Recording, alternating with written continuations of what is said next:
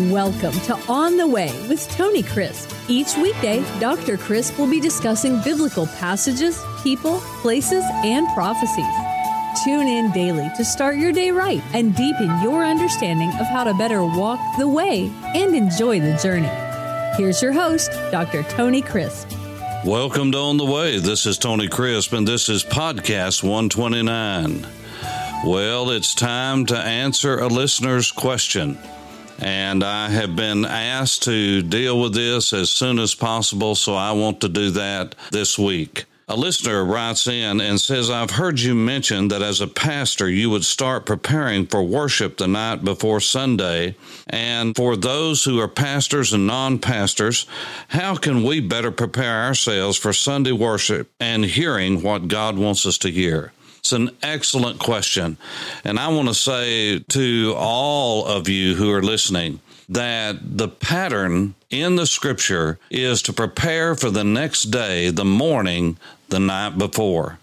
You remember in the book of Genesis, the Bible says the evening and the morning were the first day, the evening and the morning were the second day, the evening and the morning were the third day, and on and on, all the way through all of the days. And God set a pattern, and that is the day begins in the evening. And when we go to sleep, we wake up hopefully refreshed and ready for a new day the first words on the lips of and the mind of any Jewish person that has been trained and taught in the scriptures will be to thank God that He has given him life for a new day and to commit the day in thanksgiving and praise to Almighty God because He is the giver and the sustainer of life.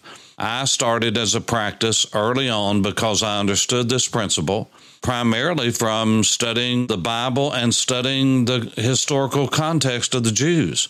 I learned this through Shabbat. Any of you who have traveled Israel with me, you know that the evening of Friday begins Shabbat.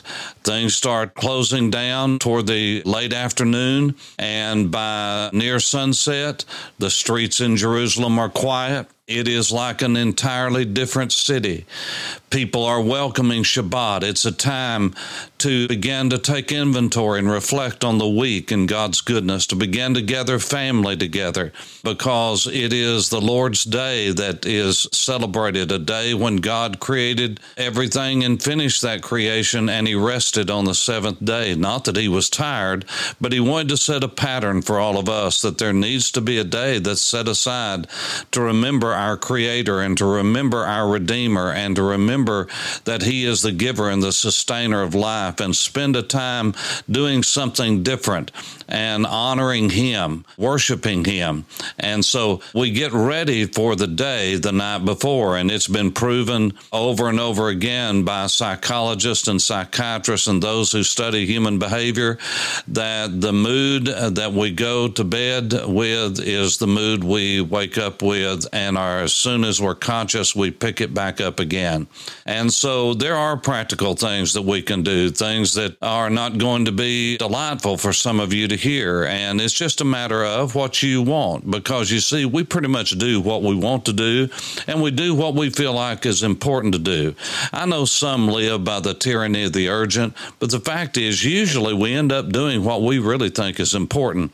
And if you think it's important to get ready to worship God, if you are a Jew, you do that Friday evening on the end of the sixth day, getting ready for the seventh. If you are a believer, a follower of Jesus, uh, you do that not only on Shabbat, you do that on the first day of the week as you celebrate the resurrection of Jesus from the dead, either as a Jew or as a Gentile. And so it all begins the day before. And so what I had started doing early on and taught my family to do is that you get ready for Sunday on Saturday night.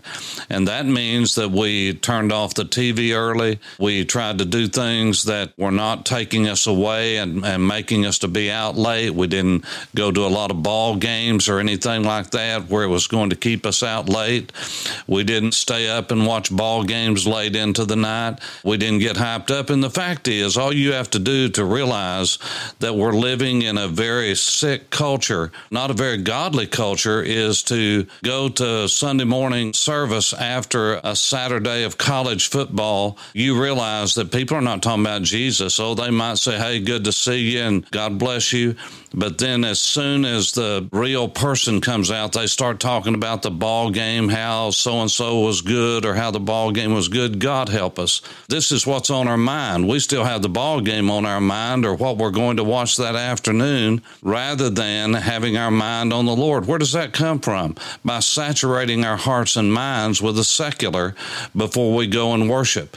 And then we're late, we're sleepy, we are uh, grumpy from staying up late or doing something the night before that's ungodly or secular or doesn't get our mind on scripture and worshiping the Lord. I mean, after all, you've had all six days to do what you want to.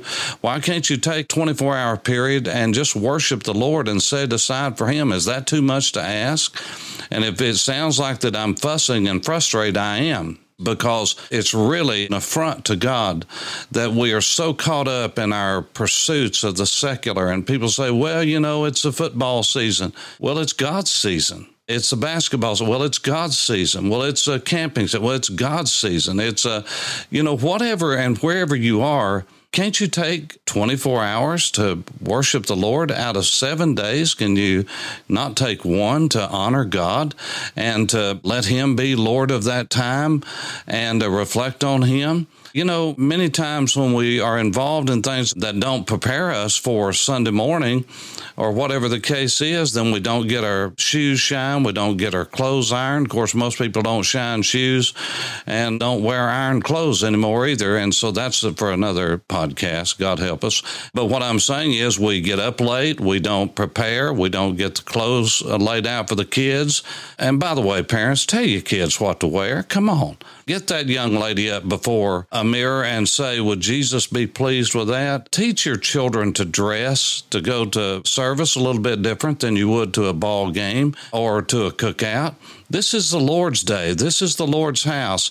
This is not a ball game you're going to. This is not a French fry cookout you're going to. This is not something that is mundane and secular. This is something we're going to worship the King of Kings and the Lord of Lords. Get yourself ready and in the mind to do it. And get up early enough and leave early enough. I can't even tell you how many families I've seen come in on two wheels and they come in, they're not ready, they're not prepared, and some are even Bible teachers and Sunday school teachers and pastors, small group leaders, and they're late getting in, they're frustrated, and everybody knows they are. Then you have to fake it until you can make it for the first hour.